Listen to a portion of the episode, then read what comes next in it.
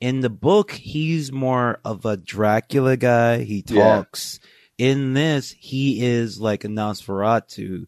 It's incredibly effective and scary to have a vampire that is just an ancient monster and he no longer talks. He has someone to talk for him. That's that's actually one thing I love about this is that vampires they're not sexy at all. It's like a plague. You like it when they're not sexy and more like a plague? Well, how many how many movies have, have we all seen with sexy vampires, right? Like I just Never enough. I just like the uh.